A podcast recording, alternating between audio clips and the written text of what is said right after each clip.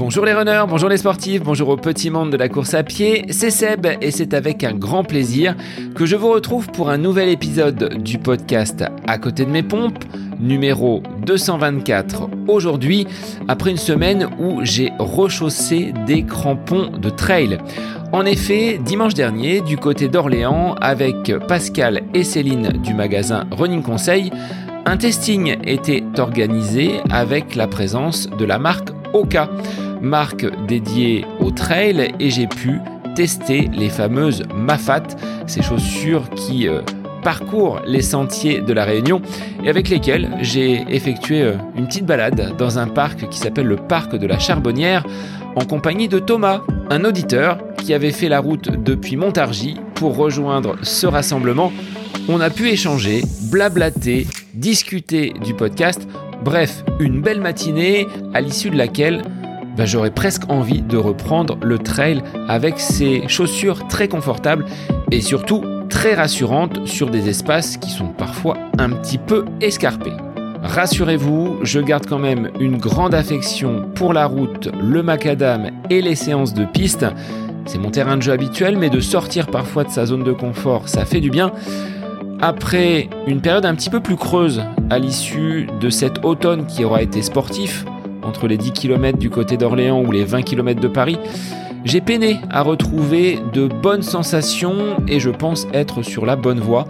J'arrive en effet à enchaîner les séances, à avoir une récupération qui est bien meilleure et surtout des allures sur ces différentes séances de qualité qui se rapprochent de ce que je faisais approximativement l'année dernière. Donc ça c'est encourageant, même si il va falloir que je trouve un dossard pour valider cette bonne forme et ça permet aussi en compétition de se jauger et d'évaluer un petit peu les progrès réalisés.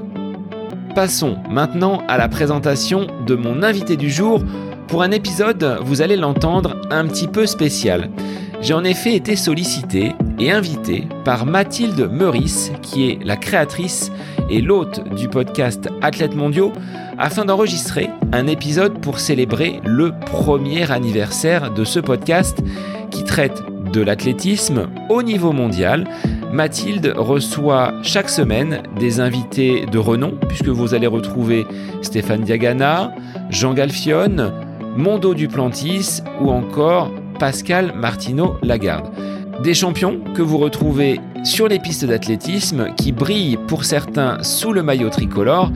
Et dans cet épisode, je prends les commandes du podcast Athlètes mondiaux pour réaliser l'interview de Mathilde qui se livre un petit peu plus en revenant tout d'abord sur sa passion pour l'athlétisme.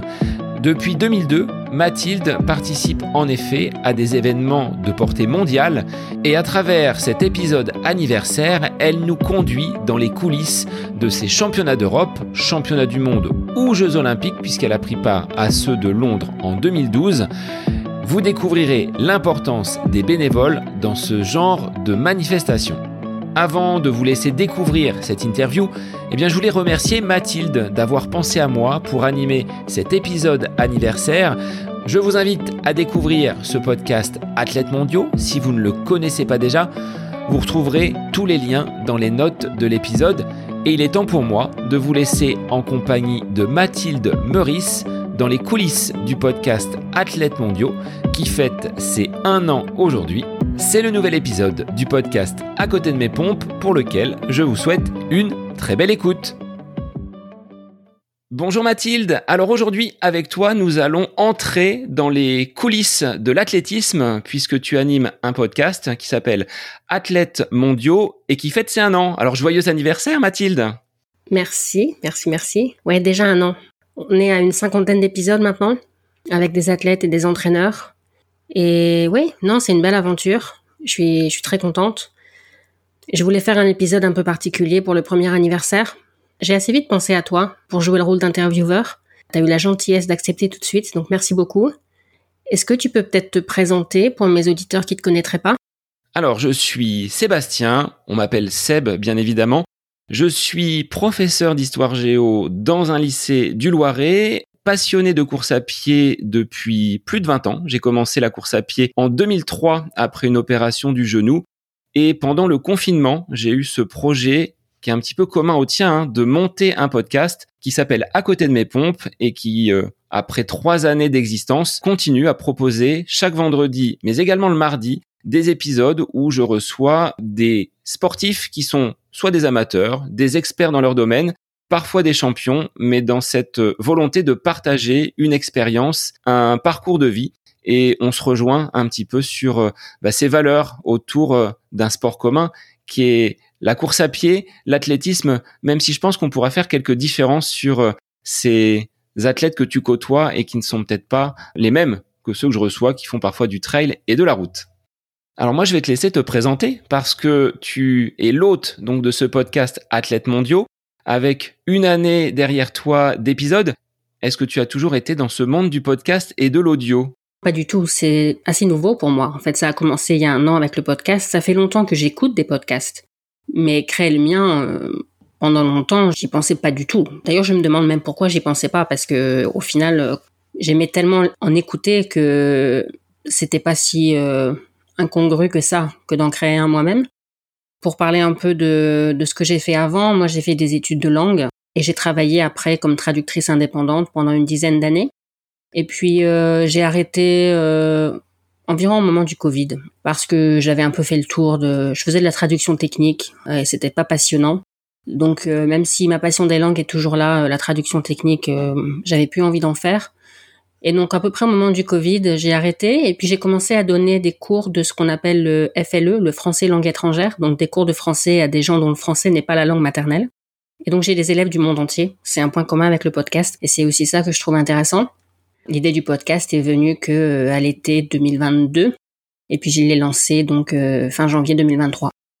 Est-ce que tu as un lien avec la course à pied sur un plan physique Est-ce que tu pratiques toi-même ce sport? Est-ce que tu as euh, réalisé des, tours de piste comme les athlètes que tu peux recevoir chaque semaine? Je cours de temps en temps, mais je fais pas d'athlète. Je fais du sport pour ma santé, mais euh, je suis pas dans un club d'athlète, rien du tout. Par contre, je considère que quand même à ma façon, je fais partie du monde de l'athlète parce que ça fait maintenant plus de 21 ans que je suis dans le monde de l'athlète en tant que bénévole, parfois salarié. Je contribue à ma façon aux compétitions, même si moi je fais pas l'athlète moi-même. Qu'est-ce qui t'a attiré dans ces compétitions, dans cette volonté d'aller sur euh, ces organisations de compétitions, que ce soit des meetings, que ce soit des championnats d'Europe, championnats du monde? On va aller même jusqu'aux Jeux olympiques auxquels tu as pris part. Mais à la base, d'où vient cet intérêt pour ces coureurs, ce spectacle qu'ils proposent de façon régulière? Hein. Il y a des meetings chaque année, il y a des championnats du monde tous les deux ans, des championnats d'Europe. Cette passion, elle te vient d'où? C'est un peu une passion euh, familiale parce que chacun à notre façon dans la famille, on aime l'athlète. Euh, mes sœurs euh, en font, en ont fait. maman est officielle. Papa était lui-même passionné d'athlète. Je me souviens quand j'étais enfant, adolescente, d'avoir regardé de l'athlète avec lui notamment. Les premières fois où je suis allée au stade couvert de Liévin, c'était avec mes parents pour les championnats de France en salle. Ça devait être fin des années 90 à peu près. Donc c'est une passion familiale. Et en fait, ce qui s'est passé, c'est qu'à l'été 2002, mes parents ont vu dans la presse régionale que le Stadium Nord de Villeneuve d'Ascq, près de Lille, allait organiser les championnats du monde euh, de para-athlètes, championnats du monde handisport, et qui cherchait des bénévoles. Et donc, en fait, mes parents ont eu l'idée qu'on postule en famille. Et c'est ce qu'on a fait. Donc, mes parents, mes, mes sœurs et moi. On y était là-bas tous les cinq et ça a commencé comme ça. Moi, à l'époque, j'avais 16 ans. Donc c'est sûr que quand on est mineur, on fait pas forcément des choses passionnantes. Et d'ailleurs, mes sœurs et moi, comme on était toutes les trois mineurs, on était sous la surveillance de notre père. On était à la, ce qu'on appelle la consigne de matériel.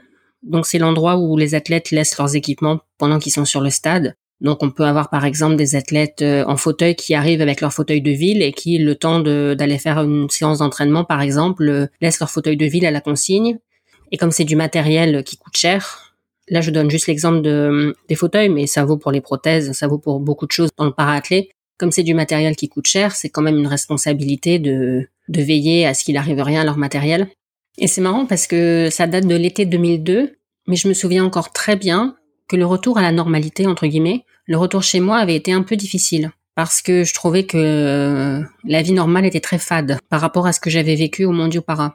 Et donc c'est ça qui m'a donné envie de, de continuer, notamment l'année suivante euh, à Paris au Stade de France pour les mondiaux, euh, ce qu'on appelait I2AF à l'époque, World Athletics maintenant, les mondiaux valides. Déjà, dès ce plus jeune âge, tu te sentais investi d'un rôle, d'une mission. Là, tu le disais, c'était la consigne, c'était un poste quand même important. On n'était pas là au bord de la piste. Tu ne vivais pas les mêmes émotions que quelqu'un qui serait dans le stade présent au contact direct euh, des athlètes. Mais ce rôle t'a marqué au point où tu as eu envie derrière de renouveler l'expérience jusqu'à aujourd'hui. Après, à la consigne de matériel, on a quand même un contact avec les athlètes parce que c'est parfois ou souvent eux qui viennent euh, déposer leur, matériel eux-mêmes. Tu vois, par exemple, l'année suivante à Paris, j'étais en tribune presse, je distribuais les résultats aux journalistes. C'était avant l'arrivée d'Internet, les résultats étaient encore donnés sur papier. Et je montais et descendais les escaliers pour donner les résultats aux journalistes. Et là, pour le coup, j'avais pas de contact avec les athlètes. Je les voyais sur la piste. Parfois, euh, je pouvais m'asseoir euh, dans les escaliers juste le temps d'une course pour regarder en direct, mais j'avais pas de contact avec eux. Donc au final, en, 2002 à Villeneuve d'Ascq, j'en avais plus. Et puis même quand j'ai pas de contact avec les athlètes, euh, je me souviens que dans la tribune presse, il y avait des journalistes du monde entier. Et même dans ces cas-là, je trouvais ça intéressant parce que ça me permettait d'utiliser mes différentes langues, de passer d'une langue à l'autre. Et c'est aussi ça que j'aime dans l'athlète et c'est ça qui fait que j'ai eu envie de faire ce podcast et c'est ça qui fait que je continue mon engagement dans l'athlète, c'est que c'est vraiment, comme je dis dans chaque épisode, c'est un sport universel. Le monde entier fait de l'athlète et donc, quand on aime les langues comme moi, c'est vraiment un gros kiff de pouvoir euh, pratiquer toutes ces langues euh, sans, sans, difficulté, parce qu'il y a juste à parler aux gens, ils ont tous des langues maternelles différentes, et c'est ça qui est intéressant, pour moi en tout cas. Est-ce que les langues, Mathilde, ont été finalement une opportunité suite à ces championnats du monde de, de para-athlétisme? Ou est-ce que tu avais déjà, dans ton cursus scolaire, dans ton orientation, choisi de travailler les langues? J'ai toujours aimé les langues à l'école, euh, je me souviens que bon, il y avait des matières où je faisais le strict minimum, j'étais pas particulièrement motivée, mais les langues, j'ai toujours aimé ça.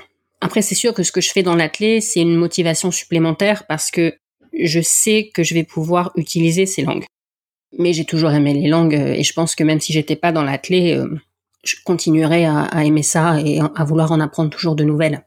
Donc, euh, en fait, moi, j'ai commencé à l'école, j'ai fait allemand-anglais. Après, arrivé à la fac, j'ai fait de l'espagnol puis du suédois. Une fois mes études terminées, j'ai commencé l'italien. Et là, maintenant, j'apprends le grec. Et c'est vrai que pour le moment, j'ai pas interviewé d'athlète grec pour le podcast parce que j'ai pas encore le niveau pour le faire en grec et je veux le faire en grec. Je veux pas le faire en anglais. Donc c'est ma motivation. Je, je continue à progresser en grec et l'idée, ça serait en 2024 peut-être ou en 2025 de faire une interview en grec. C'est ça ma motivation. Donc pour répondre à ta question, les deux s'entretiennent un peu. J'ai toujours aimé les langues ce que je fais dans l'atelier, les opportunités que ça me donne de rencontrer des gens du monde entier, ça me motive à continuer à apprendre les langues. Et puis, euh, c'est aussi les langues qui font que je suis utile dans les compétitions parce que par rapport à quelqu'un qui parlerait que français ou que français-anglais, ben, moi j'ai l'avantage de pouvoir parler avec quasiment tout le monde. J'ai quasiment jamais de barrière linguistique, donc ça me rend aussi utile. Et donc ça, c'est un peu un cercle vertueux, j'ai envie de dire. Mais j'ai toujours eu dans ma vie euh, ces deux passions, les langues et l'athlé. Et ce qui est super avec le podcast maintenant, c'est justement de pouvoir allier les deux dans un même projet. C'est un petit peu la langue de l'olympisme, le grec. Tu te mets finalement à la page des Jeux olympiques. Oui, c'est vrai. Oui. Et pour converser en suédois avec un champion du monde ou un champion olympique de la perche, là aussi, ça facilite quand même la, mise en relation. On le verra après hein, pour les épisodes du podcast. Oui, alors tu fais référence à Mondo Duplantis, qui a participé à l'un des premiers épisodes du podcast. On a enregistré l'épisode en anglais, en fait, ce qu'il faut savoir, c'est que Mondo est né aux États-Unis, son père est américain, sa mère est suédoise. Et à l'adolescence, il a décidé de représenter la Suède. Maintenant, il parle bien suédois, donc on pourrait très bien faire l'interview en suédois, mais sa langue maternelle reste l'anglais. Donc même si quand on se voit en dehors du contexte du podcast, ça nous arrive de nous parler suédois, l'un comme l'autre, on est encore plus à l'aise en anglais, donc la question s'est pas trop posée, on a enregistré l'épisode en anglais. Alors de cette première expérience du côté de Villeneuve d'Ascq sur ces championnats du monde de para tu as évolué, tu as avancé année après année. Est-ce que tu as eu plus de responsabilités? Et moi, je voulais savoir comment on peut postuler pour être bénévole sur des épreuves comme celles auxquelles tu prends part. J'ai clairement de plus en plus de responsabilités. Quand j'ai commencé, bon déjà au tout début, comme je disais avant, j'étais mineure, donc j'avais pas accès aux jobs les plus intéressants. Mais même après, euh, c'est vrai que mes premières années en tant que majeure, euh, c'était pas forcément des choses euh, passionnantes. Mais bon, c'est normal. J'étais jeune, je débarquais, je connaissais pas grand chose, j'avais pas d'expérience. Et puis après, avec le temps, c'est sûr qu'on acquiert de l'expérience. Moi, dans mon cas, j'avais aussi de nouvelles langues à proposer. Puis c'est sûr que quand je postulais pour un nouveau championnat, Parce que pour répondre à ta question, euh, ce qui se passe souvent, c'est que le comité d'organisation d'un championnat, championnat d'Europe, championnat du monde, pour les jeux, c'est un peu différent parce que c'est vraiment une grosse machine, mais en tout cas pour les Europes et les mondes, le comité d'organisation a souvent un, site internet. On postule directement sur le site, on remplit un questionnaire où on nous demande euh, l'expérience qu'on a, les langues qu'on parle, etc. Et puis dans la plupart des cas, on a un entretien en ligne ou par téléphone. Et c'est sûr que quand tu peux leur dire que tu as déjà fait tel tel championnat, que tu parles plusieurs langues, bon, comme c'est du bénévolat, euh, en général, euh, ça suffit. Je me souviens qu'en 2017, au moment des championnats d'Europe par équipe à Villeneuve d'Ascq, j'avais participé au recrutement des bénévoles. Et donc j'avais mené des entretiens comme ceux dont je viens de parler avec des personnes qui avaient postulé. Et je me souviens très bien d'une jeune qui m'avait dit clairement, je veux pas un poste avec des responsabilités, je veux pas devoir prendre des décisions, des initiatives. Faites-moi faire un truc simple, par exemple distribuer les programmes à l'entrée du stade, un truc où il faut pas réfléchir, parce que je veux pas de pression. Et je me souviens très bien à l'époque de m'être dit deux choses. La première, c'est que moi, clairement, distribuer les programmes à l'entrée d'un stade, ça m'intéresse pas. J'aurais pas du tout dit comme elle. Mais la deuxième chose que je me suis dite, c'est que, en fait, c'est super qu'on soit différent. Parce qu'il faut tout pour une compète. Donc c'est pas plus mal qu'on ait envie de faire des choses différentes. C'est vrai que j'ai conscience de cette importance du bénévole sur des courses locales en hors stade. Pas de bénévole, pas de sécurisation du parcours. L'événement, il est impossible à organiser, impossible à tenir. Je ne pensais pas que sur de telles machineries, hein, parce que quand tu parles d'un meeting, d'un championnat d'Europe, d'un championnat du monde, et encore plus sur les Jeux olympiques, là, le nombre de bénévoles doit être important. Quelles ont été tes différentes euh, missions? Parce que tu dis, ça part de la personne qui va distribuer des prospectus, mais quel rôle peuvent avoir les bénévoles sur de telles compétitions sportives? Ah mais en fait, des bénévoles, il y en a absolument partout. On les voit pas nécessairement. Parfois, ils sont dans les coulisses, ils font leur job discrètement, mais ils sont indispensables. Le bénévole, ça peut être euh, le chauffeur qui va chercher l'athlète à l'aéroport, ça peut être euh, le bénévole qui l'accueille euh, au lieu d'hébergement, ça peut être le jeune qui porte le panier sur la piste juste avant la compète, le bénévole qui est en salle de presse pour la conférence de presse d'après compète. Les officiels, c'est des bénévoles aussi, les officiels sur le terrain. Donc il y a vraiment des bénévoles partout. Tout le monde n'est pas bénévole. Il y a des salariés aussi, il y a des intérimaires, mais il y a beaucoup de bénévoles. Euh, moi, j'ai pas occupé tous les postes, hein, mais j'en ai occupé euh, plusieurs. Ce que je fais pour le meeting de Liévin, que j'ai aussi fait à une époque pour le meeting qui avait lieu au Stadium Nord à Villeneuve d'Ascq, c'est l'accueil des athlètes. Un peu comme le, check-in dans un hôtel. Je leur donne leur clé de chambre, je réponds à leurs questions, des choses comme ça. Ça, c'est ce que je fais pour le meeting. Après, j'ai été aussi beaucoup de fois ce qu'on appelle attaché d'équipe. C'est une position qui n'existe pas dans tous les grands championnats, mais qui existe quand même assez souvent dans les championnats d'Europe et championnats du monde. L'attaché d'équipe, c'est le bénévole qui va être avec une délégation pendant toute la durée du championnat, donc de l'arrivée au départ, et qui va euh, accompagner la délégation sur le lieu d'hébergement, au stade, pour les aider euh, au quotidien. Donc ça peut être euh, les aider d'un point de vue linguistique.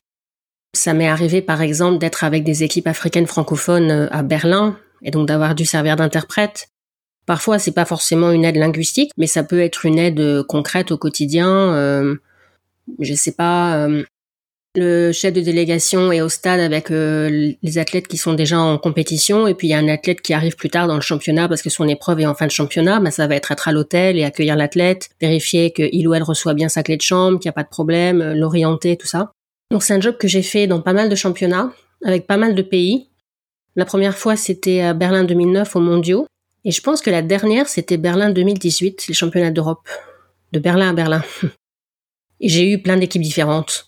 Ces dernières années, j'ai eu beaucoup la Belgique. C'était un choix de ma part parce que c'est une équipe que j'aime beaucoup. Mais avant, j'avais eu des équipes euh, très très différentes les unes des autres. Ce qu'il faut savoir aussi, c'est que en fonction de la taille de l'équipe, un attaché peut être seul avec l'équipe. Quand c'est une grosse équipe, ils peuvent peut-être être deux attachés ensemble à s'occuper de la même équipe. Et puis à l'inverse, quand c'est des petites délégations, bah, le même attaché peut se voir confier euh, deux ou trois équipes. Moi, ça m'est déjà arrivé plusieurs fois d'avoir plusieurs équipes à ma charge. À Berlin en 2009, j'avais trois équipes de mémoire. Ça devait être le Cameroun, la RDC et le Gabon, si je me trompe pas. Et puis à l'inverse, j'ai eu une fois où j'étais avec l'équipe de France, c'est comme c'était une, grosse délégation, c'était à Amsterdam en 2016. Bah là, euh, on était deux. La plupart du temps, je suis toute seule avec une équipe, mais j'ai eu des cas un peu différents. Et c'est vraiment, je pense, le job que j'aime le plus parce que Bon, déjà, on n'est pas bloqué à un poste parce qu'en fait, on bouge avec l'équipe. Donc ça, c'est super. Et puis, euh, on voit les coulisses, on voit ce que les spectateurs, téléspectateurs voient pas. Après, parfois, il y a la frustration avec certaines délégations de se sentir un peu inutile parce qu'il y a clairement certaines délégations qui, en fait, sont très autonomes et qui n'ont pas besoin d'attacher d'équipe. Et donc, euh, voilà, j'ai des souvenirs de team leader, de chef de délégation qui m'avaient dit, euh, voilà, merci d'être là, c'est cool, on a ton numéro, on te racine si on a besoin de toi, mais tu peux aller dans le stade regarder la compète, euh, voilà, t'as pas besoin de rester avec nous. Ça peut paraître sympa, mais finalement c'est toujours un peu une déception parce que c'est pas ça qu'on avait imaginé en arrivant. Et puis à l'inverse, parfois on a aussi le problème, euh, surtout quand on a plusieurs délégations à gérer en même temps, que ben il faut expliquer aux uns et aux autres qu'en fait on a d'autres équipes à gérer, pas que, et qui doivent nous partager en fait. Et c'est sûr que ben, si eux ils ont un problème, ils ont envie qu'on soit là pour les aider et ils n'ont pas forcément envie de comprendre que ben en même temps il y a une autre équipe qui a un autre problème et qu'on peut pas se dédoubler. Et voilà, c'est pas toujours facile. Donc j'étais attachée pendant pas mal de championnats. Je disais jusqu'à Berlin 2018. Après en 2019, que ce soit aux Europes en salle de Glasgow ou aux Mondiaux de Doha, j'ai été à ce qu'on appelle en français le centre d'information technique. C'est là où, par exemple, euh, les chefs de délégation vont confirmer les athlètes, vont poser réclamation s'il y a une disqualification. ça change un peu d'une compétition à l'autre, mais de façon générale, ça peut aussi être là où ils vont, par exemple, déposer les engins quand certains lanceurs veulent lancer avec leur, euh, engin personnel. Il faut que l'engin soit vérifié, donc il est déposé là pour que des officiels le vérifient. Et donc j'ai fait ça d'abord à Glasgow 2019, et puis en fait, ce qui s'est passé, c'est que pour les mondiaux de Doha, le directeur de l'organisation m'a demandé de venir pour m'occuper du centre d'information technique à Doha. Et donc j'ai accepté. J'avais pas forcément de grands espoirs pour cette compète parce que le Qatar me faisait pas particulièrement rêver. Et en fait, je pense que c'est aussi lié aux personnes avec qui j'ai travaillé. J'ai eu vraiment des collègues super sympas. Et j'ai adoré l'environnement de travail, j'ai adoré euh, l'adrénaline du job, même si les journées étaient très très longues. On est vraiment au, au première loge, en fait. On voit les coulisses et c'est vraiment des super souvenirs. Après, j'ai refait la même chose à Eugene en 2022. Et là, en fait, entre-temps, il y avait eu le Covid et il y avait déjà un processus de numérisation qui s'était enclenché et le Covid a accéléré tout ça, ce qui fait que entre Doha et Eugene, j'ai vu vraiment une grande différence. Il y a beaucoup de choses qu'on faisait encore sur papier à Doha, que les gens devaient venir faire en personne, qui à Eugene se faisait euh, en ligne avec un identifiant et un mot de passe. Et c'est vrai que quand t'aimes le contact avec les gens, c'est un peu frustrant. Donc voilà un peu ce que j'ai pu faire au fil des années. Je suis sûre que j'oublie des choses. Chaque année, je devais un peu... Euh, je dis je devais parce que maintenant avec le podcast, j'en fais moins, j'ai pas le temps. Mais je devais un peu choisir mes championnats. On peut pas aller partout. Surtout que bon, il y a beaucoup de choses qui sont à notre charge. Hein. On, on, est bénévole et en plus on doit payer pour quasiment tout. Donc il faut faire des choix. On peut pas aller partout. Ça c'était une de mes questions en fait quels sont les, euh, les frais qui vont être pris en charge par l'organisation? Finalement, c'est une possibilité pour toi d'accéder à de telles manifestations, mais tu payes tout de ta propre poche. Ça dépend des compétitions. À Doha et Eugene, j'étais logé. C'était pas dans les mêmes conditions les deux fois. À Eugene, j'étais euh, sur le, le, campus de l'université, l'université d'Oregon, dans une chambre universitaire. Donc c'était un peu euh, rudimentaire, on va dire. Par contre, l'avantage, c'est qu'on était sur place parce qu'en fait, le stade fait partie de l'université. Donc il y avait, euh, allez, trois minutes à pied entre ma chambre et le, centre d'information technique où je travaillais. À Doha, euh, en 2019, c'était différent parce que là, pour le coup, on était logé euh, à l'hôtel. J'avais ma chambre pour moi toute seule, une chambre énorme dans un hôtel. je sais pas combien il y avait d'étoiles, mais bon, c'est le Qatar, quoi. Donc c'était des conditions complètement différentes. Les deux fois, j'étais logé. Par contre, j'ai payé mon avion et j'ai pas été, j'ai pas été payé. C'est du bénévolat. Mais ça dépend des compétitions. Parfois, on a un petit quelque chose pour nous remercier. En tout cas, il faut pas le faire pour l'argent, ça c'est sûr. Mais c'est vrai que j'ai beaucoup de gens dans mon entourage, des gens qui sont pas dans le monde de l'athlé, qui ont jamais compris pourquoi je faisais ce que je fais dans l'athlé, qui m'ont toujours dit euh, mais tu te fais exploiter, il faut arrêter de faire ça, c'est ridicule. Parce que bon, ils aiment pas l'athlé, donc ils peuvent pas comprendre ma passion. Moi, j'ai toujours eu envie de dire que, en fait, c'est comme des vacances. Quelqu'un qui part en vacances, il va payer pour ses vacances. Ben moi, quand je suis allée euh, à Pékin pour les mondiaux 2015, quand je suis allée à Doha pour les mondiaux 2019, quand je suis allée euh, à Héraclion pour le championnat d'Europe par équipe 2015 euh, de mémoire. Euh, c'était la, hum, la deuxième division. Quand je suis allée, euh, je sais pas, à Göteborg pour les Europes en salle de 2013, bah, j'ai payé, mais en fait c'était super parce que j'ai découvert des endroits que je connaissais pas forcément. J'ai rencontré des gens, j'ai appris des choses, j'ai vécu des super moments. C'est des super vacances. Alors donc tu as une sacrée expérience parce qu'entre 2002 et aujourd'hui, tu as dû voir passer de nombreuses euh, compétitions. Tu as pris part aux Jeux Olympiques à Londres, donc en, 2012.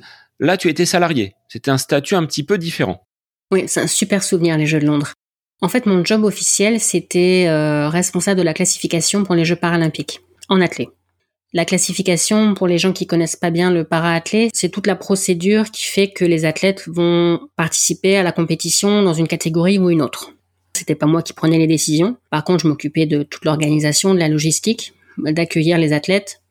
Et j'ai assisté qu'à un seul rendez-vous de classification parce que c'était un athlète qui avait besoin d'un interprète. Oui, c'est un moment qui m'avait marqué ça parce que c'est un athlète qui a été jugé non éligible pour participer aux Jeux paralympiques de Londres et en fait, il avait été autorisé dans des compétitions précédentes.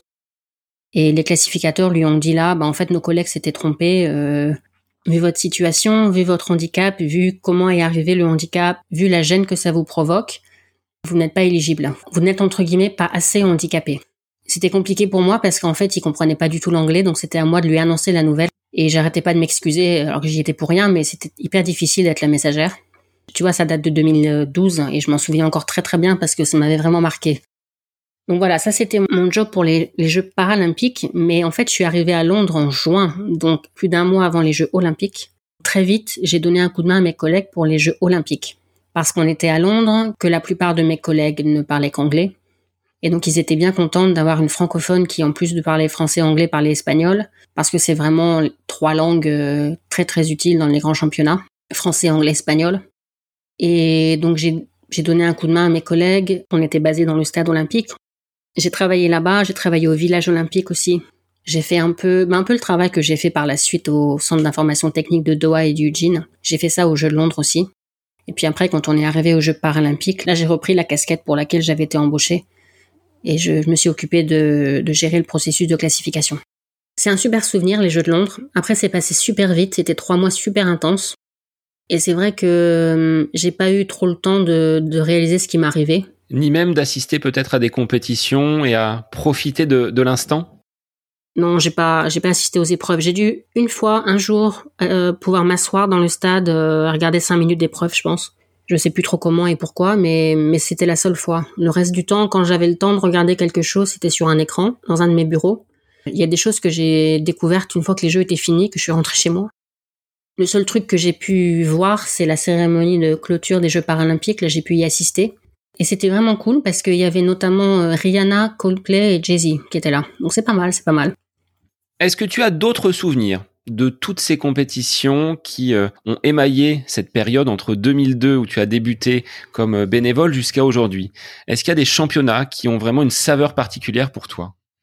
Toutes les compètes euh, auxquelles j'ai participé comme bénévole ou comme salarié au Royaume-Uni sont toutes de très bons souvenirs parce que l'organisation est toujours euh, top, parce que le public britannique est un public qui aime beaucoup l'athlète, donc il y a toujours une super ambiance dans le stade. Euh, et puis bon, évidemment, comme j'ai déjà pas mal d'expérience, je connais pas mal de gens dans les bénévoles, les organisateurs, donc c'est aussi toujours sympa de revoir certaines personnes. Ça vaut aussi pour l'Allemagne, ce que je dis. J'ai fait pas mal de compètes en Allemagne aussi, et c'est pareil, le public est connaisseur, c'est bien organisé, il y a toujours une super ambiance. Par exemple, les championnats d'Europe de Berlin en 2018, en plus dans le stade olympique de Berlin, qui est vraiment un, lieu euh, chargé d'histoire, et euh, voilà, et ça, plus le public euh, connaisseur qui est très enthousiaste, ça fait toujours des, super moments. Il y a beaucoup de moments, c'est difficile de choisir. Là, euh, comme ça, un moment qui me revient, c'est les mondiaux de Pékin en 2015 où j'étais euh, attachée d'équipe de la Belgique. Et je me souviens qu'un jour, il y a notre responsable des, bénévoles qui nous écrit et qui nous dit euh, il y a des médias locaux qui voudraient vous interviewer parce que vous êtes des bénévoles étrangères et voilà, ça les intéresse de savoir ce qui vous amène ici et voilà. Si on m'avait dit un jour que je serais interviewée pour la télévision chinoise, les mondiaux de Doha en 2019, c'était aussi quelque chose parce qu'en fait, je me suis retrouvée à gérer le centre d'information technique. Officiellement, c'était pas moi qui étais responsable, mais en fait, le responsable euh, gérait d'autres trucs et il m'avait dit, je te fais confiance, je suis là, si t'as besoin, je suis là, je peux t'aider, mais euh, je te fais confiance, je te laisse gérer. T'as l'expérience et tu parles les langues, donc tu sais gérer toute seule. Et c'était, euh, oui, non, c'était, je devais un peu me pincer à me dire que c'est moi qui gérais ça, mais, mais c'était cool. Et puis après, sinon, bon, ma, compétition préférée, c'est le meeting de Liévin. Je suis très fière de faire partie de cette organisation. C'est un super meeting dans un stade magnifique. Donc voilà un peu mes souvenirs. Je pourrais te parler de tellement d'autres choses. Il faudrait presque une question un peu plus spécifique parce que j'ai tellement de souvenirs là qui m'arrivent que c'est difficile d'en choisir. Question spécifique. Quelle performance athlétique que tu as pu vivre au cours de ces euh, deux décennies de, compétition t'a le plus marqué? Je pense que les moments dont on se souvient, c'est souvent un peu les, surprises. Donc là, les deux qui me viennent, c'est euh, le 4x4 femmes des Europes de Zurich en 2014 avec la remontée fantastique de Floria Gay. Et puis le, titre mondial de Pierre-Ambroise Boss à Londres en 2017 sur 800 mètres. Les deux fois, j'étais dans le stade. Oui, des, moments incroyables parce que c'est pas des victoires qu'on avait euh, anticipées. Et puis sinon, euh, aux Europes de 2010 à Barcelone, les victoires notamment de Romain Barras et de Myriam Soumaré, respectivement sur le décathlon et le 200 mètres parce que c'est des gens que je connais, pour qui j'ai beaucoup de respect humainement. Donc c'est sûr que ça fait toujours plaisir quand tu connais les gens et que tu sais que c'est des gens bien et que tu les vois gagner, ben ça fait plaisir. Après, de façon générale, c'est vrai que quand je connais les athlètes, je regarde plus les compétitions de la même façon, que ça soit euh, en direct dans le stade ou à la télé.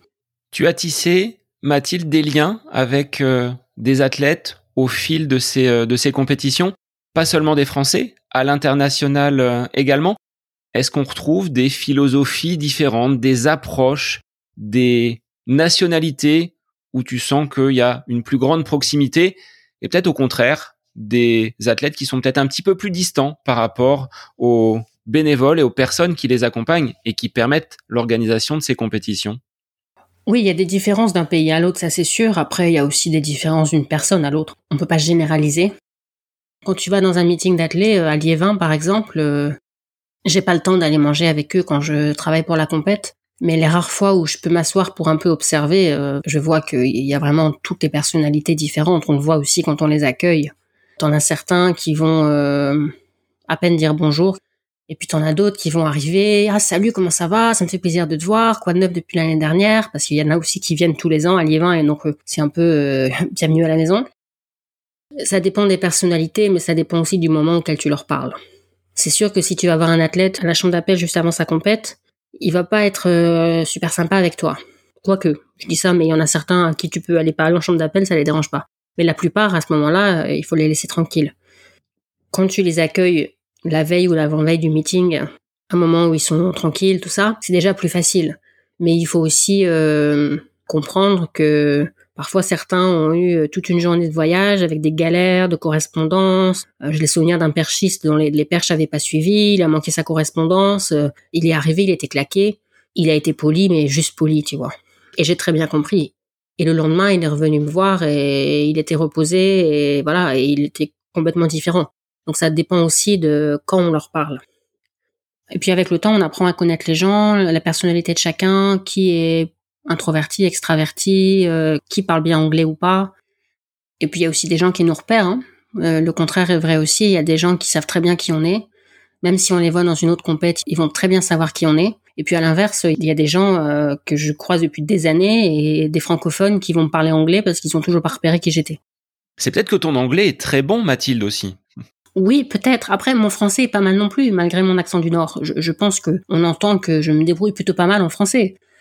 Après, euh, blague à part, euh, je pense que ça dépend aussi de la personnalité de chacun. Tu sens que certains sont aussi contents de rencontrer des gens, de discuter, de oui, de revoir des têtes familières d'une compète à l'autre.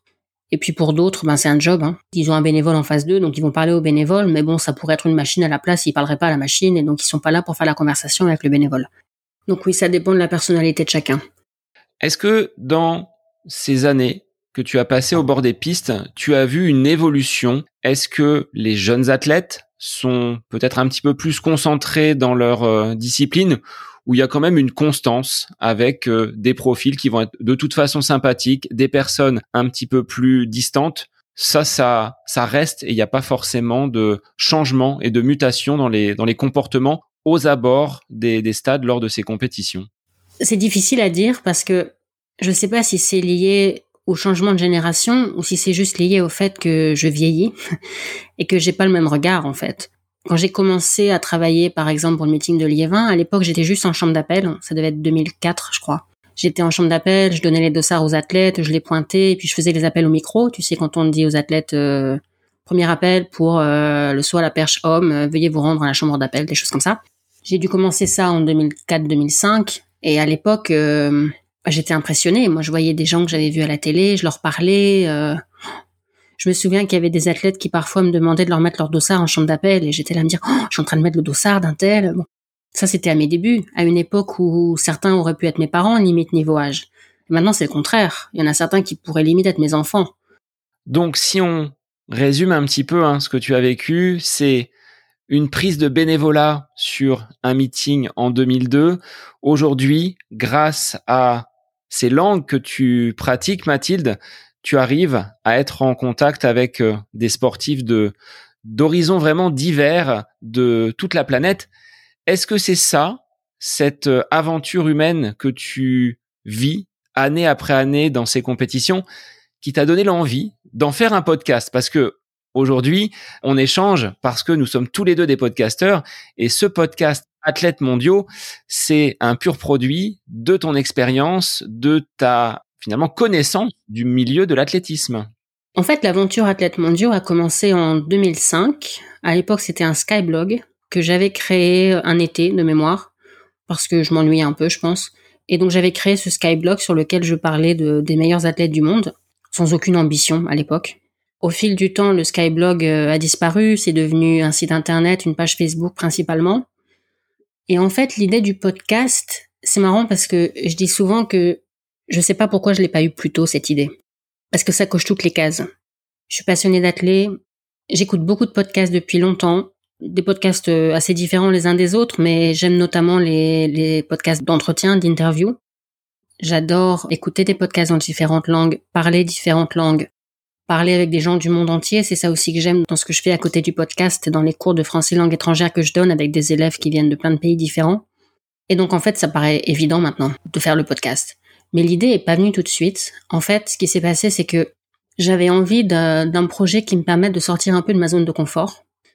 Et donc, j'ai cherché une idée qui pourrait me permettre de d'apprendre de nouvelles choses, d'acquérir de nouvelles expériences, de discuter avec des gens euh, avec qui j'aurais peut-être jamais parlé sans ça. Et donc au départ, j'avais pas trop d'idées. Et puis euh, de fil en aiguille, mais honnêtement, je sais pas trop comment. Je pourrais pas te dire ah tel jour telle heure j'ai eu l'idée parce que je m'en souviens pas trop. Je pense qu'au départ, j'avais plutôt pensé à une chaîne YouTube, et puis de fil en aiguille, j'ai eu l'idée du podcast.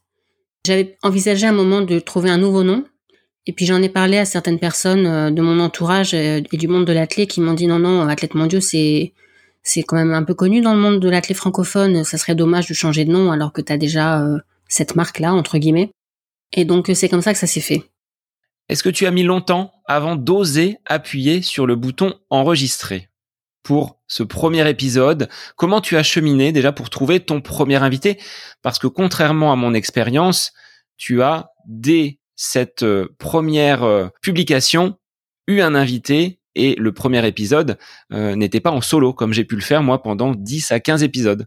Oui, exactement. Et d'ailleurs, j'en profite pour euh, remercier publiquement euh, Pascal Martino Lagarde, qui était mon premier invité, avec qui j'ai enregistré le premier épisode, à un moment où, pour être honnête, je n'en menais pas large. Lui, je me souviens qu'il m'avait dit, non, non, mais t'inquiète, c'est juste une conversation. Euh. Oui, c'est juste une conversation pour toi, Pascal, parce que t'as déjà fait plein de podcasts et plein d'interviews. Pour moi, c'est pas juste une conversation, même si on n'est pas en direct. Ça me fait rire quand j'y repense, parce que maintenant, je, suis beaucoup moins stressée. Mais le premier enregistrement, oui, c'était quelque chose. Mais en fait, le plus difficile, c'était pas hum, vraiment ce moment-là, c'était d'envoyer la première invitation. Parce que je me disais, voilà, j'invite Pascal, j'ai invité de mémoire euh, deux, trois autres personnes en même temps, mais c'est le premier qui m'a répondu. Je savais qu'après, je pouvais plus reculer. Donc finalement, c'était ce moment-là le plus difficile. Quand j'ai eu l'idée du podcast, quand je me suis vraiment décidée, j'ai décidé de demander conseil à une, à une podcasteuse qui est pas du tout dans le milieu du sport, mais dont j'aime le podcast. Et puis, euh, du coup, elle m'a coachée. C'était intéressant d'avoir euh, son avis, d'avoir. Euh, elle m'a recommandé, par exemple, le micro à utiliser, la plateforme d'hébergement, tout ça. Après, on a des formats très différents. Hein. Moi, j'ai la particularité de d'avoir des interviews dans plusieurs langues qu'il faut traduire quand c'est pas du français, tout ça. Donc, c'est un travail supplémentaire mais ça m'avait un peu rassuré d'avoir son avis. Et puis elle m'avait bien dit, euh, voilà, lance-toi. Euh, c'est normal qu'au début ça soit pas parfait, mais euh, de toute façon on apprend en faisant. Donc lance-toi, tu verras bien. Elle m'avait conseillé de préenregistrer quelques épisodes. J'en ai préenregistré beaucoup. euh, je sais plus exactement, entre 15 et 20. Parce qu'en fait, je voulais avoir une bande-annonce euh, digne de ce nom, où il y aurait le plus de disciplines possible, et le plus de pays possible, et de langues, et tout ça. Et donc, euh, j'ai attendu un peu pour lancer le podcast parce que je voulais pouvoir avoir une bande-annonce correcte. Au début, j'avais du mal à démarcher. Hein. Pascal a dit oui tout de suite, mais ça n'a pas été le cas de tout le monde. Maintenant, c'est un peu plus facile, surtout avec les francophones, parce que certains ont vu passer euh, des extraits du podcast sur les réseaux, donc maintenant ils connaissent. Mais au début, c'était pas facile. Comment tu sélectionnes tes invités? Quel est le, mode opératoire? Est-ce que tu as devant toi une short list avec euh, bah, cette expérience, cette connaissance du milieu au regard de tes participations en tant que bénévole et du travail que tu réalises sur les compétitions Tu as un carnet d'adresses qui doit être suffisamment rempli. Mais sur le choix de l'invité, quel est ton, processus? Bah, Il y a plusieurs choses en fait. J'essaie d'avoir euh, le plus de diversité possible, même si j'aimerais en avoir encore plus, notamment euh, en termes de nationalité et de langue. Mais voilà, il suffit pas d'inviter des gens pour qu'ils acceptent. Donc il y a cette diversité des disciplines, des pays, des langues, des générations. Évidemment que mon carnet d'adresses joue. Quand j'ai commencé le podcast, je m'étais créé une liste, euh, ça me fait rire maintenant, mais j'avais une liste des dix premiers invités euh, parfaits. J'avais une liste avec euh, dix noms, j'avais cinq hommes, cinq femmes. Ça représentait toutes les familles de disciplines de l'athlète, de mémoire tous les continents, toutes les langues que je parle. C'était des générations différentes, tout ça. Bon, bref, je me suis vite rendu compte que c'était très naïf et que ben voilà, j'allais inviter des gens et que on verrait bien qui répondraient. Ce qui est sûr, c'est qu'à partir du moment où j'ai pu dire, sans mentir évidemment, que j'avais interviewé Mondo Duplantis, ça a aidé beaucoup pour convaincre d'autres personnes. Sans mauvais jeu de mots, Mathilde, tu as mis la barre très haut avec Mondo Duplantis. Exactement. Tu peux te permettre la blague, je te l'autorise. non mais c'est vrai, hein, ça a beaucoup joué. Je lui ai encore dit quand je l'ai vu au meeting de Bruxelles que je lui étais vraiment reconnaissante parce que Bon, déjà, euh, pour euh, attirer de nouveaux éditeurs sur le podcast, avoir un épisode avec Mondo Duplantis, ça aide, mais aussi euh, pour convaincre les athlètes. Pour être honnête, le côté humain joue beaucoup aussi. moi, Mondo, je l'ai toujours trouvé très très sympa. Il est hum, exactement le même qui ait une caméra ou qui en ait pas. Et moi, c'est à des gens comme ça que j'ai envie de donner la parole. Il y en a qui à la télé ont l'air très sympa et qui dans les coulisses sont infects avec les bénévoles. Et en fait, j'arrive pas à faire abstraction de ça. Il y a des gens que je n'inviterai pas. On risque de décevoir certains auditeurs, mais il y a des gens que je n'inviterai pas. On a cette liberté en tant que podcasteur, c'est de vraiment avoir sa ligne éditoriale et de choisir des invités avec qui tu vas passer un bon moment. Et c'est, je pense, également euh, euh, cette volonté que tu as. On voit par rapport aux invités que tu as pu recevoir sur euh, cette année, parce que là, on est sur l'anniversaire, la première bougie du podcast Athlètes mondiaux. On passe de Jean Galfion à Stéphane Diagana. Ce sont des athlètes que j'ai vu à la télé et que j'ai plaisir à écouter, et puis d'autres de la jeune génération comme euh, Pascal Martino Lagarde ou d'autres qui vont venir avec euh, l'approche de ces Jeux Olympiques. On a vraiment toute génération, donc tu arrives à mêler des personnes qui toi aussi ont dû te, te faire vibrer à un moment, et on est parfois dans ces petits souliers quand on est face à de tels athlètes avec un tel palmarès. Oui, non, c'est clair. Je me rends compte par exemple que il y en a certains que j'ose pas du tout interrompre c'est pas la même chose d'interviewer quelqu'un que tu as vu à la télé quand tu étais gamine et puis euh, et puis quelqu'un qui euh, limite pourrait être ton gamin. Après j'ai du respect pour tout le monde, comme tu dis, on, choisit nos invités. Euh, je n'invite que des gens à qui j'ai envie de parler. Donc c'est toujours des moments que je savoure parce que j'ai conscience du, du, privilège qui est le mien. Quand on est passionné d'athlètes et qu'on a des athlètes comme ça qui donnent de leur temps gratuitement, j'ai jamais payé un seul athlète un seul centime et je ne le ferai pas. Mais oui, je pense qu'il y a des choses auxquelles je m'habitue avec le temps. Je suis beaucoup moins stressée maintenant qu'avant. Même si euh, on en parlera tout à l'heure, mais j'ai comme objectif aussi de, de faire des interviews dans d'autres langues parce que pour le moment j'ai fait que français, anglais, italien. J'ai invité des gens hein, pour le suédois, l'allemand, l'espagnol. J'ai essayé, mais pour le moment euh, j'ai pas encore réussi à convaincre. Mais c'est vrai que dans ces trois langues-là et même en grec après, ça sera forcément plus de stress en tout cas pour la première. Alors au niveau du montage des, épisodes, dans le script, est-ce que tu scriptes d'ailleurs? Est-ce que tu as vraiment un planning avec les questions, une trame qui est euh, déjà bien établie? Est-ce que ça te rassure peut-être pour euh, l'enregistrement et l'interview avec une grosse préparation derrière? Oui, une grosse préparation, oui, je confirme. Oui, j'ai un script. Après, ça dépend ce que tu appelles script. Euh, je lis pas mes notes, mais je prépare beaucoup Donc ça peut être écouter d'autres podcasts auxquels l'invité a participé, regarder des vidéos, que ça soit euh, d'interviews ou de compétition, regarder leurs réseaux sociaux. Quand certains ont écrit des livres, je lis le livre ou parfois c'est des livres que j'ai déjà chez moi. Je sais que quand Jean Galfion a accepté, en fait, euh, j'avais déjà son livre depuis euh, des années. Je l'avais déjà lu et donc je l'ai pas relu, mais je l'ai reparcouru. Donc ça prend pas mal de temps, ça. Et puis une fois que j'estime avoir assez d'informations, j'essaie de me créer une, trame un peu pour euh, que l'interview ait une certaine cohérence. Mais après, euh, pas plus tard qu'hier, j'ai enregistré un épisode et j'ai pas du tout suivi ma trame. Bon, les questions que j'ai posées étaient dans la liste, mais j'ai complètement modifié l'ordre en fonction de des réponses que me donnait l'invité. Et puis j'ai dû aussi en poser certaines qui n'étaient pas du tout prévues parce que j'ai eu une idée comme ça à un moment de l'interview, parce que j'ai rebondi sur quelque chose que l'invité avait dit. Donc ça dépend. Et je pense qu'il faut avoir cette capacité d'écoute de pouvoir rebondir, comme tu le dis. Tu as prévu ta trame, mais un sujet va en amener un autre et de se laisser porter. Ça peut être déstabilisant, mais c'est finalement là où l'invité va pouvoir se livrer un petit peu plus. Oui. Est-ce que Mathilde, tu partages comme moi cette sensation que l'enregistrement, le live que tu as avec l'invité est quand même le meilleur moment du podcast? La préparation, c'est une chose. Le montage, je trouve que ça peut être parfois un petit peu laborieux, mais ce temps où l'invité est vraiment en connexion avec euh, nous-mêmes, c'est-à-dire qu'on a cet échange et cette proximité, c'est le meilleur moment. Complètement.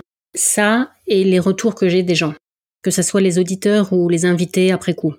Pour donner quelques exemples, euh, je me souviens notamment d'un auditeur qui m'avait écrit en me disant qu'il était entraîneur et qu'il avait écouté l'épisode avec Renelle Lamotte et que l'épisode lui avait permis de comprendre certaines choses dans le parcours de son athlète.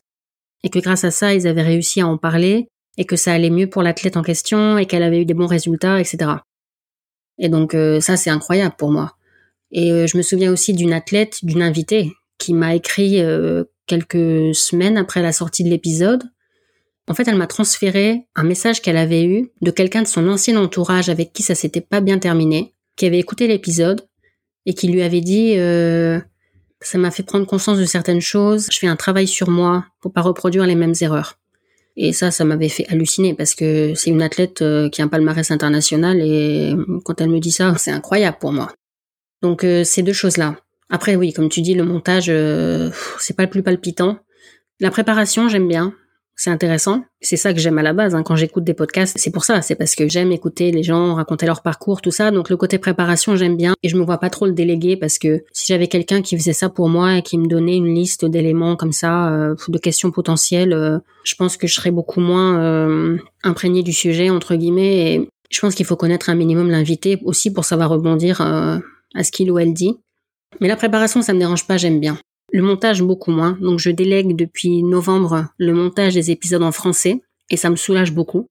Je remercie euh, la personne qui m'aide pour le montage et qui se reconnaîtra. Sachant que de ton côté, comme tu es sur un podcast qui s'appelle Athlètes mondiaux, on a des épisodes en langue étrangère. Donc tu dois là remettre finalement le tablier de, de traductrice avec un gros travail là au niveau du montage et à la transcription.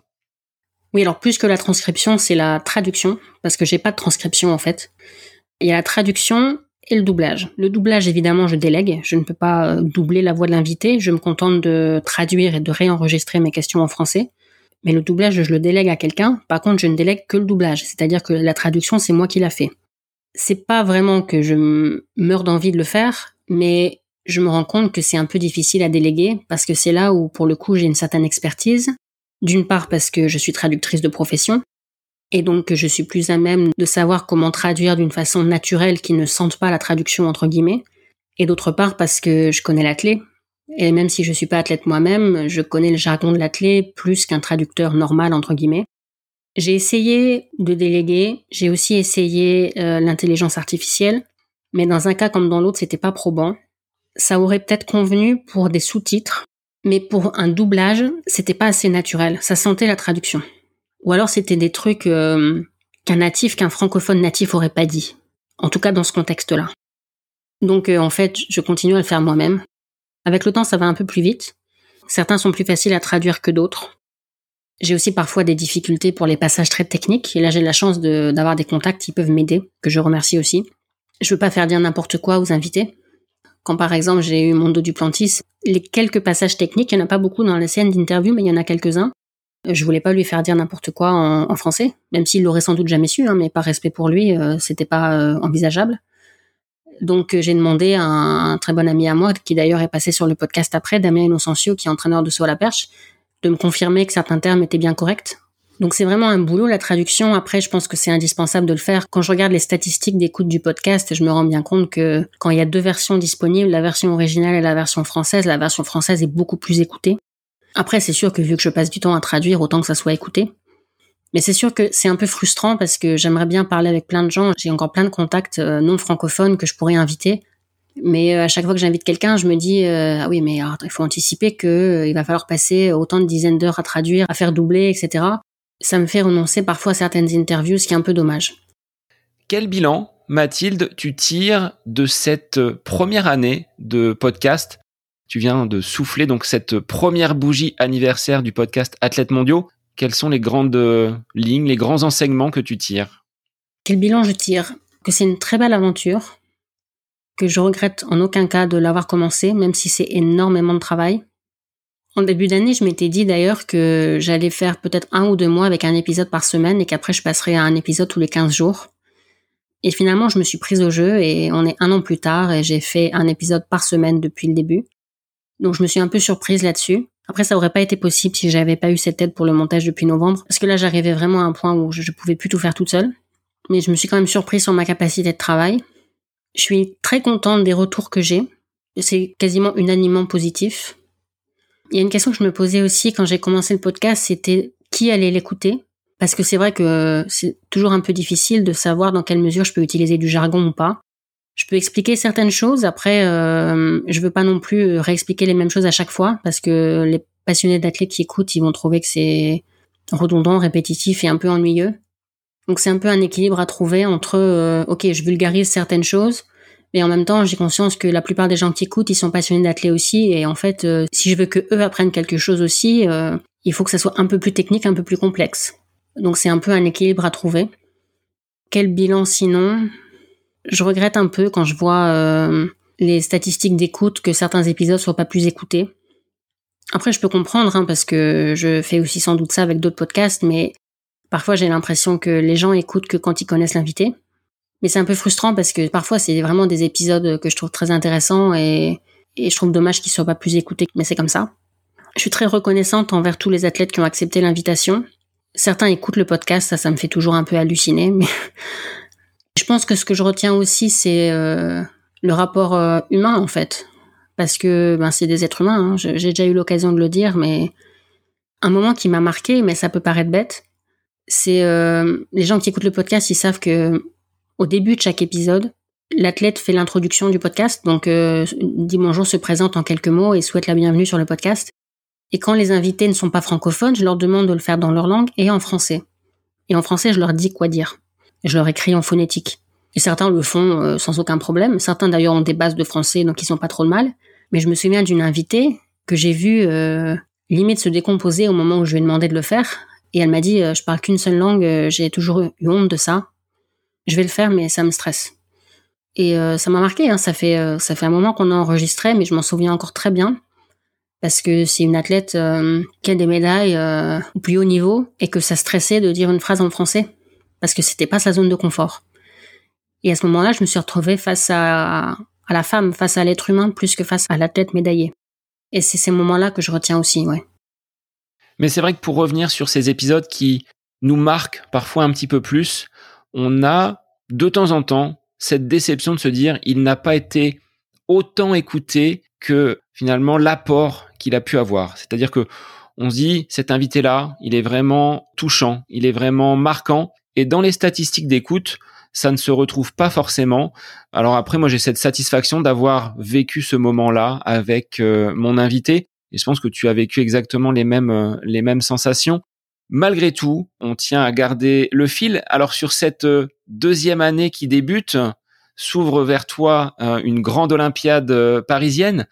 Quelles sont tes ambitions en ce début de deuxième année du, podcast Athlètes mondiaux? Vers quoi tu veux aller? Quelles sont les pistes de développement que tu souhaites mettre en action? Déjà, il y a ce que je disais tout à l'heure par rapport aux autres langues. J'aimerais vraiment enregistrer des épisodes en espagnol, en allemand, peut-être en suédois et en grec cette année. J'ai beaucoup d'idées hein. pour développer le podcast. Le problème, c'est pas un manque d'idées, c'est un manque de temps. Par rapport au jeu aussi, euh, je vais voir dans quelle mesure j'arrive à avoir encore des athlètes en activité d'ici les Jeux. Je pense que plus on s'approchera de l'échéance, plus ça sera compliqué, ce que je comprends très bien évidemment. Peut-être qu'il faudra attendre après les Jeux pour avoir certains. C'est une belle période sportive, mais ce n'est peut-être pas le moment pour des sollicitations extérieures. Oui, c'est ça. Bon, moi j'enregistre à distance, hein, donc ils peuvent faire ça depuis chez eux. Et je comprends qu'ils aient la tête à autre chose, il n'y a aucun problème. C'est juste que bon, moi, il faudra que j'arrive à quand même me trouver des épisodes. J'ai à cœur de continuer en cette année 2024 à proposer un épisode par semaine. Je promets pas que je pourrais le faire absolument chaque semaine, mais en tout cas, euh, c'est l'objectif. J'espère juste euh, ne pas trop galérer. Euh, c'est vrai qu'il y a toujours un juste milieu à trouver entre pas avoir du tout d'épisode d'avance et être en stress de se demander ce qu'on va réussir à publier. Moi, ça m'est arrivé euh, pour différentes raisons de me retrouver euh, avec un seul épisode en français en stock à la fin de la saison estivale, donc les athlètes en activité n'étaient pas disponibles. Ma seule solution, c'était une traduction parce que j'avais encore euh, des épisodes en anglais qui n'étaient pas traduits. Mais j'ai dû traduire super vite. ouais, c'est un peu du stress. Donc l'idéal, c'est d'éviter ça. Après, au moment où j'ai préenregistré beaucoup d'épisodes pour avoir une bande-annonce correcte, j'avais tellement préenregistré que certains épisodes ont été publiés que des mois après.